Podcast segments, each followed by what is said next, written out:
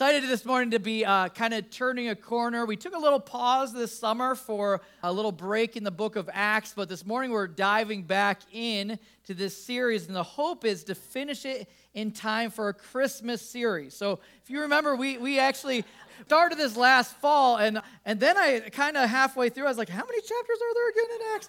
So we're, we're getting there, but hopefully you've been blessed and encouraged by it like I have, and we've come a a long way, if you think about it, since the beginning of the uh, earlier beginning church, or first section was called the original church, and really the, the launching pad, what the, uh, God did through the early church at Pentecost, kind of getting it started, and the ball was rolling and uh, kind of taking off in Jerusalem. And you might even remember this uh, conversation that was had between the current religious leaders of the time trying to figure out what in the world do we do with these new Jesus followers. And you might remember this uh, Pharisee by the name of Gamaliel. He had this suggestion that he made to everyone, all the current religious leaders. This is what he said to them He says, Keep away from these men and let them alone. For if this plan or undertaking is of man, it will fail. But if it is of God, you will not be able to overthrow them. You might even be found opposing God. Or better put, maybe as my uh, grandmother said it, is uh, the proof is in the pudding, right? Well, there's been a lot of pudding since then. Like, there's been a ton of pudding. In fact, a lot of the people are recognizing this is moving from being an irresistible church to being an unstoppable church. It wasn't a surprise in that region. Everyone knew what was happening. In fact, it describes in Acts chapter 17, 20 years later, when Paul and Silas were arriving in a community, this was their description. They referred to them as men who have turned the world upside down. We know better than that. It wasn't men that was turning the world upside down. It was the God behind the men turning the world upside down. And they went from just this little movement to now all of a sudden taking over the region, taking over in households and families and individuals' lives like crazy. Remember also in Acts chapter 2, it had a beautiful description of the early church. And it says that the Lord was added to their number day by day, those being saved. Pretty awesome to scripture every single day, God adding to that. But here's the cool thing. Now, again, like I said, 20 years later, Acts 16 5. So the churches were being strengthened in the faith and were increasing in number daily. Daily. So this wasn't a, a flash in the pan. This wasn't a passing thing. God was on the move. He was building his church. And what I would suggest this morning, he's still building his church. Even here in little old Agoura, God is building his church, drawing people to himself, being the irresistible God that he is. But here's the problem back then and now is that makes people a little uncomfortable. Why is that? Here is what I'd suggest because people don't necessarily like change, right? People don't necessarily like change. In fact, I was thinking about that, and even the silly stuff we don't like change. Our staff uh, gets together every other Tuesday for our staff meeting to catch up and go through things uh, moving forward on the calendar. And uh, one of the things I noticed, we meet in the conference room. I don't know if you've ever been there on the over in the campus here. And uh, every single time I come in there, I look to see if anyone is going to possibly be sitting in a different seat. No, th- these agents of change all sit in the exact same spot, kind of like the risers in the front row here. Like the, they're, they're we're, creatures of habit. We don't, we don't like change, especially when it relates to giving up to something we hold so dear as our idols. You see, they were breaking into a region that was very committed to idol worship, very focused on celebrating a plethora of gods and here's the problem we're going to see in the text is our God doesn't play very nicely with other gods. He doesn't play very nicely. And so, and so he's engaging, he's breaking into this culture, and they're seeing, wait a second, these, these people that are claiming to follow Christ, they're literally acting on it. They're changing their behavior, their actions, their patterns, their, their, their, the objects of their affection. It's all changing, and that's making us a bit uncomfortable. I wonder today if the same were true of us, if the thir- I read this week 34% of Americans would claim to be a Christian right now. Can you imagine if 34% of our country actually started shedding the idols that they follow, started literally living out the faith that they claim to have? What kind of a radical transformation that would have on a culture? Well, we're going to see that happening in the book of Acts with the city of Ephesus here this morning. But let me pray before we dive in and watch the abandonment of idols. God, we are thankful, so thankful for this chance to be together this morning.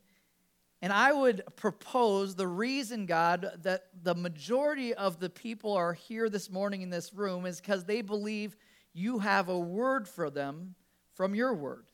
So we ask for your spirit to move, to work, to speak to us, to meet us in our point of need, to nudge us where we need to be nudged, encourage us where we need to be encouraged. All the things that only your spirit can do. We invite that now that we go into this section with anticipation as to what you're going to do in our minds and hearts. We pray that in the strong name of Jesus Christ. Amen. So, chapter 19 of the book of Acts. It's so helpful if we all look at it together. You can do that on your phone and the Bible in the pew in front of you, steal the person's next to you, whatever you got to do, let's look at it. It says this in chapter 19, verse 21.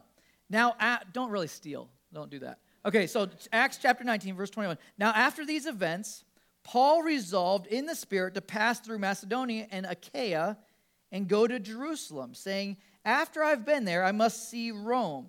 And having sent to Macedonia two of his helpers, Timothy and Erastus, he himself stayed in Asia for a while. Stop there to give a little background, just briefly, where we're coming from. It says, After these events. If you remember where we're at in this section, we're on Paul's third missionary journey, basically in present day Turkey, where he's bringing the gospel into completely unreached areas. He spent about two years now in the city of Ephesus and is having a major impact on the folks there. A major impact. And in fact, he's, God's doing so many miraculous things. People are like, man, everybody has heard about Jesus in that, in that entire region. Pretty powerful uh, picture there. So he's having an impact. In fact, I love it in the last section that we're in. It said that he was doing so many miraculous things through Paul that even a handkerchief that Paul was using would be touched to somebody else that was sick and they'd be healed. How cool is that? So, like, as a bald guy, like a sweaty handkerchief, like that idea is, is pretty sweet. So, so God's doing the miraculous, having many revivals in that area. In fact, all of these Christians that used to be entangled in the idol of, of uh, magic are, are confessing it, coming clean, burning all their books. You can read about it previously in the book of, in, in the chapter 19. They're burning all their magic books, and God is doing a work, a beautiful work. So much so that Paul's recognizing, you know what? There's an ch- established church here. It's time for me to move on. He wants to take the message of the gospel to the heart of the kingdom, there, if you will, uh, taking it to Rome. So that's his plan we read about there in this section. Before he leaves, though, he spent a little bit more time where he's presently at. He's going to be exposed to one last taste of opposition in Ephesus. We're going to read about it in verse 23. About that time, there arose no little disturbance concerning the way. For a man named Demetrius, a silversmith, who made silver shrines of Artemis, brought no little business to the craftsmen. These he gathered together with the workmen in similar trades and said, Men, you know that from this business we have our wealth.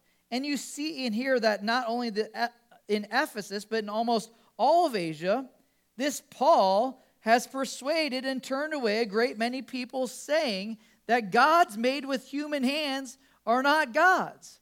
And there is danger not only that this trade of ours may come into disrepute, but also that the temple of the great goddess Artemis may be counted as nothing, and that she may even be deposed from her magnificence, she whom all Asia and the world worship.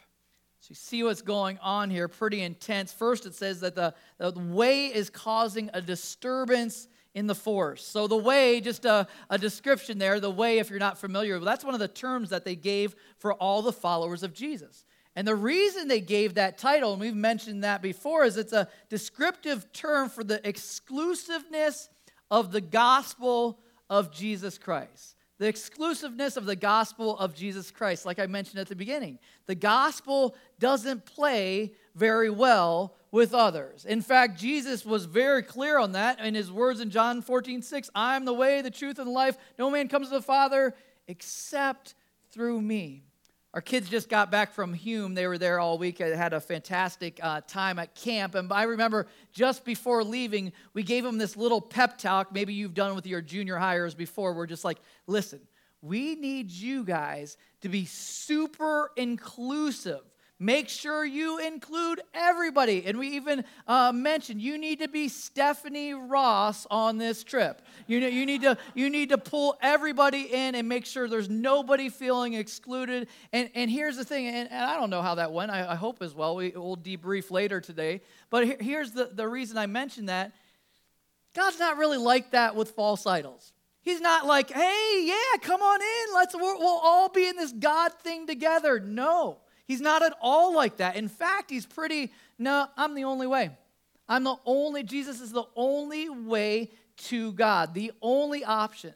So, whereas the gospel is inclusive in the sense of everybody's invited, it's exclusive in the sense that it's only through Jesus Christ. Does that make sense? And here's the thing, and it then and now is in a culture committed to tolerance, a culture committed to tolerance that doesn't go very well. especially when the culture is so heavily influenced by a specific false god. A little bit about this city of Ephesus, and I've mentioned it briefly before. They were very committed to Artemis. If you know anything about Artemis, Artemis, also known by uh, the, the term of Diana, uh, was a, a Greek goddess she was a kind of a, here's a, a picture, kind of a creepy thing there. Uh, we'll take that down. But uh, the idea of this is she was the goddess of fertility and the goddess of virginity. I'm not sure if their biology was real clear back then or what, but, but either way, kind of a confusing god. But, uh, but there's believed to be Zeus's daughter. And Zeus's daughter that was sent down from Jupiter. You're like, how do they come up with this stuff? But here, here's the thing this is an interesting fact. In that time period, there was a meteor that hit the earth. We still have that happen today.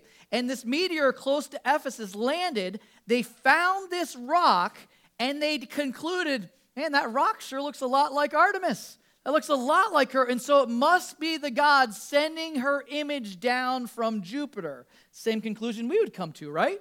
And, uh, and, and so, so they took this rock it was so celebrated, they built this amazing, ornate worship center to celebrate Artemis. In fact, this temple of Artemis was so well known, it was known as one of the seven wonders of the ancient world. Isn't that crazy? So they built this temple all out of marble, super impressive. In fact, historian Antipater of Sidon, this is how he described it. He says, I have set eyes on the wall of lofty Babylon, in which is the road for chariots, and the statue of Zeus by the Alpheus, and the hanging gardens, and the colossus of Zeus, uh, or the colossus of the sun, and the huge labor of the high pyramids, the vast tomb of Mausolus. But when I saw the house of Artemis that mounted to the clouds, those other marvels lost their brilliancy. So, this was a beautiful man made achievement, uh, something that the city, as you could imagine, it took great pride in, right? It was, it was the Disney of that day. They had tourists coming from everywhere. And here's the idea of these guys that were making things, were introduced to Demetrius. What they're making was kind of, if you would think of, kind of a, a, a keepsake from their visit. Like, I don't know if you've ever gone to see that. Anybody have a little mini Eiffel Tower? maybe from their trip, or, or, or, somebody have the, the Disney castle. And uh, I'm not going to shame you here for that. But here, it's, a, it's, the same, it's the same idea, only a little bit darker, because those proved to be altars for worship for the people that took them home. So, literally, an object of worship. They're like, man, I, I, saw the stone. Not sure it was Artemis, but it was a cool stone. And they're, they're, they're worshiping her and celebrating her. And really, their livelihood was so attached in this kind of center of tourism that they're panicking. I pictured this guy, Demetrius. So he's gathering all the craftsmen that make these, these uh, shrines. He's gathering together. He's got his sales charts out. And he's like, okay, th- this arrow that's going upward, that's the followers of Jesus Christ. They're on the incline. This arrow that's downward, that's idol sales. That's idol sales. This is a this is a problem for us because why? Because why? Because we make idols. And this Paul guy is teaching something that's very harmful to our business. What does it say that he's teaching? That gods made by human hands aren't really gods. Ding, ding, ding, ding, ding. Like, uh, like, uh, like this is bad for business. So he's panicking a little bit, right? He's like, hey guys, there's a lot at stake. And he tries to turn it to be a little bit religious because uh, you know if this keeps going, it's a threat to our business and it's bad for beautiful Artemis, not so beautiful Artemis. And so he's, he's, he's got a little bit of panic there. And here, here's the thing that, that, that you realize is this idea of our faith, when it doesn't play well with others, makes folks a little nervous. The way disrupts idol worship, or at least it should. At least it should. So let's continue and see how they respond. So he gets them, gets them a little worked up. So he introduces this idea that we're, we're in a little bit of jeopardy here. And then the, the second section, uh, starting, uh, where am I at here? Thank you. Uh, verse 28 When they heard this, they were enraged and were crying out, Great is Artemis of the Ephesians. So the city was filled with the confusion, and they rushed together into the theater, dragging with them Gaius and Aristarchus Macedonians who were Paul's companions in travel. But when Paul wished to go in among the crowd, the disciples would not let him. And even some of the Asiarchs, political folks, who were friends of his, sent to him and were urging him not to venture into the theater.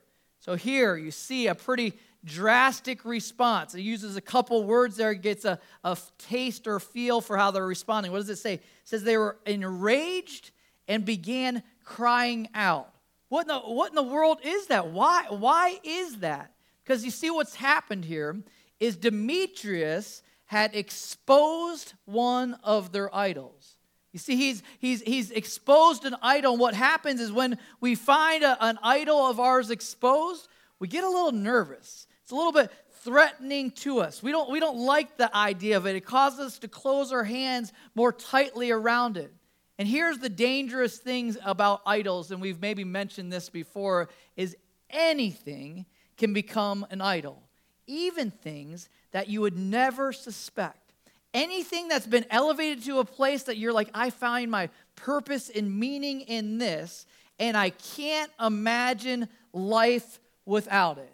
That's when you're like, oh, that's getting kind of dangerous into idol zone. And, and, and the thing is, good things, unfortunately, can become an idol when they get transferred into being God things. Are you tracking with me? So things that aren't exactly what you thought they were. They, they look great from the outside. You had one picture of what it was. And then before you realize it, you're like, ah, that wasn't designed to be an idol If you guys ever had something that happened where you thought one thing was one thing and then you discovered after a little further, ah, that's not what I thought it was exactly? I uh, tell you, uh, I'll tell you a story from a couple weeks ago. Caleb Standifer was having a retirement party, a little get together, meeting in their backyard, and some folks were there, and a real nice time. And we had just gotten back from a, a trip and so Adrian and I needed to just stop in for a little while and then head back to be with our kids. So we were heading out, and Adrian, I told Adrian before we were leaving, I was like, well, I'm going to just say goodbye to a few people before we go. No, no big deal. And so she's sitting at the table. I get up, say goodbye to a couple, a couple people, and I come back and uh, come back to Adrian. And after I was finished, and just start kind of rubbing her shoulders and caressing her neck a little bit, and say, "Hey, hon, it's time for us to go." I looked down. That wasn't Adrian. so Sabrina Flagg's hair looked real similar to Adrian's from the back. And how was I to know she was going to sit in Adrian's seat, you know? So Sabrina's like, Where are we going? so, isn't that miserable? Yeah, that doesn't really necessarily tie in that much to this sermon, but a little bit of the idea of something that you think is one thing and you find out, wait a second, that's not at all what I thought it was. We've made uh, things right, everything's good. Uh, thank the Lord. Um, so, so, so anyway, I was thinking about that. I was listening to a, a sermon by Tim Keller, and he's talking about this idea of how often idols are one thing that seem like, man, they're, they're a good thing. And then when we allow them to get in the wrong place in our life, they become a potentially even a dangerous thing. And when I say dangerous, it's because they become a competing God. They become a competing God. He made this list I wanted to share with you, and I thought really a lot of those are very relevant for us today, kind of breaking them into categories. The first one are different personal gods that can slip inappropriately into that title. Money is probably a, a, a favor in our nation, in our country, in our region, in our town, all, all of that. It's a, a, it's a big one. It can be used for amazing things, right? God can do fantastic things in money, but He wants it to be a medium for exchange, not a idol to worship. How about the second one? You might read that and you're like, well, why would marriage and romance? Well, well here's the thing God designed marriage and relationships to be an awesome thing. Uh, it's his act of his kindness, but in, in, in inappropriately elevating something, it too can become a God in our life. How about this third one? You're like, how's that on the list? How are kids? You know, like uh, we're a kid-focused church. Like we love kids. Like that's a that's that's what we're about. Children's ministry, all this stuff. And you're like, even that inappropriately worshipped when your life is consumed with their children, when that's your all in all, when they're the object of your affection, you're like, that's a problem too. See, anything has the potential to become a God in our life if we're not careful. This other one, religious, it's kind of interesting that some of those things, even though what we hold a, as truth, and we're like, man, I, have got the corner on truth. Here's the thing a little break of the news to you. We're, no one's going to arrive to heaven and not have something, at least one thing you're wrong on. Okay, like here's the, like all of us are gonna find out something like, oh shoot, I missed that. You know what I mean? Like for sure that's happening, but we can elevate that truth thing. We can elevate spiritual gifts. You can elevate morality. I do, I don't do this. They do do that. I'm way better than them. All that stuff can become idols in our life. Culturally, it's fun uh, at this men's retreat my best friend Joe was speaking, he comes from a large Italian family. And in, in uh, Chicagoland, what is elevated more than anything? Don't mess with the familia, right? The family is everything.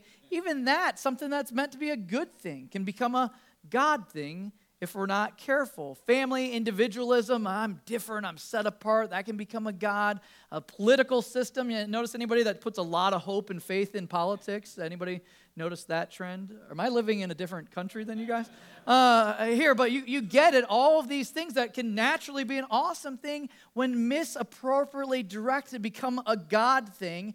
And here, here's the thing is, is we recognize that so often when it's being threatened, we start getting really anxious. We start getting really nervous. Please don't take that from me. Don't take that. Don't. You know, that, that's the idea here. That's the idea here. People become enraged when their idols are threatened, and worshiping idols, next section, leaves people cranky. There's a biblical term. Look at verse 32.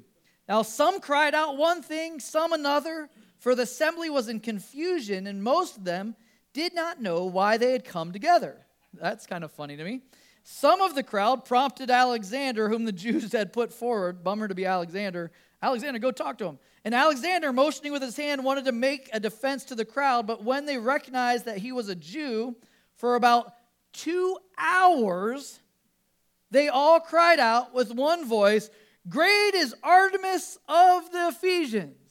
Stop there for a second. Okay, so this is what's going on. So, first off, that phrase there, it says, For the assembly was in confusion, and most of them did not even know why they'd come together. They're like, We're just mad because it's fun to be mad. Like, that's a, that's a crazy thing.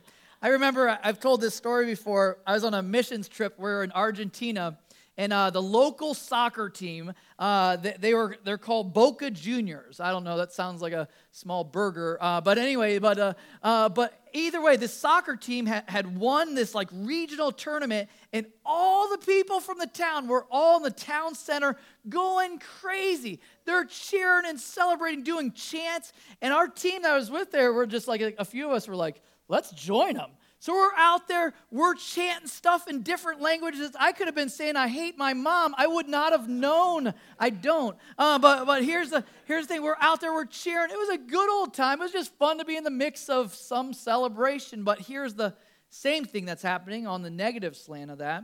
They're just ticked off. These people are mad. They're like, I'm not sure what we're mad about, but I sure am mad. And here's what I'd attest to the reason for that and here's the trend that you'll maybe even notice in your own life is when things that aren't meant to be worshiped are worshiped, guess where it leaves us? It leaves us kind of disillusioned, disappointed, frustrated. You're like downright cranky because the things that we were hoping to find hope in don't offer it. They don't provide it, they can't ever provide it. And so that's the danger of idol worship for pagans as well as Christ followers. If we're honest with ourselves, we can get distracted. Well, I'm prone to wander. And when something gets into the unrightful place of a God in our life, all of a sudden we're like, man, why am I just in a bad mood all the time? Why am I, why am I, why am I cursing on the 101 when somebody drives in front of me? Why, not that I would ever do that, but uh, why, why, why are these things happening? Uh, what I'd suggest is maybe that needs to do a little bit of heart check in our life to ask that question man, what, what's gotten out of order? What's gotten elevated that maybe shouldn't have been such a big deal in my life? What's, what's out of whack that's causing me to be so cranky? Why am I just on edge all the time?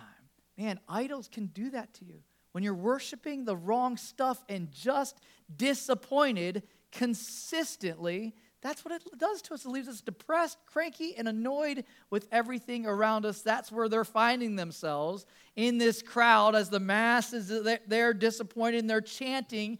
And listen to, they found one thing they could all agree on. Great is Artemis of the Ephesians. They could have at least rhymed it. Great is Artemis of Ephesus. I'm like, why didn't they say that? But uh, anyway, so they're chanting this thing. And what does it say? How long did they do it?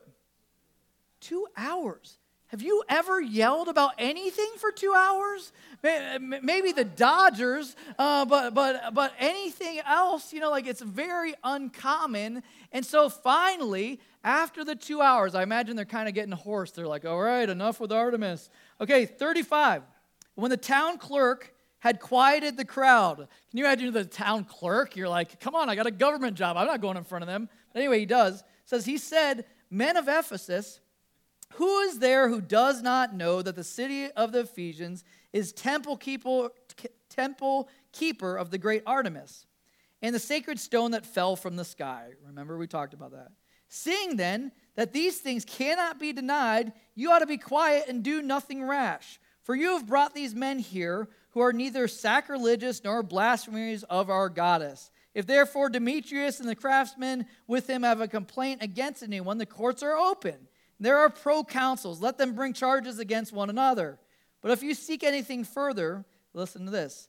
It should be settled in the regular assembly, for we really are in danger of being charged with rioting today, since there is no cause that we can give to justify this commotion. When he had said these things, he dismissed the assembly.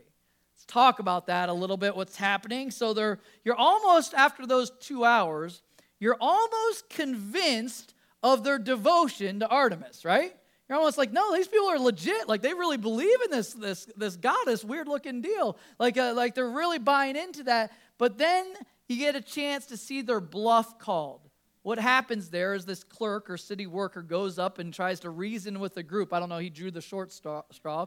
Goes up, tries to reason with them, and listen to what the case that he makes. Listen, guys, everything's going to be all right. Everybody knows that Ephesus and Artemis are a thing. Like it's it's fine. She's going to be all right. It's all okay. And here's the thing. He said, "Listen, if Demetrius has an issue, the courts are open. They can take it into court, and the Romans will help decide that. They're very fair and reasonable, right?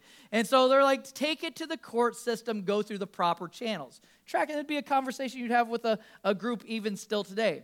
And then he says something. This is a turning point.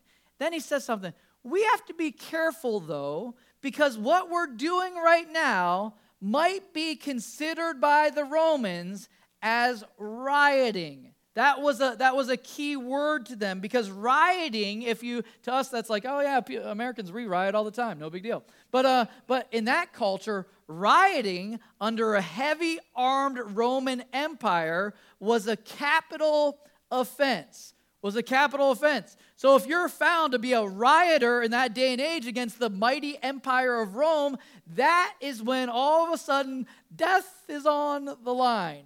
So basically, he's asking this simple question Are you sure this is worth dying for? Are you sure this is worth dying for? And what do all the people conclude?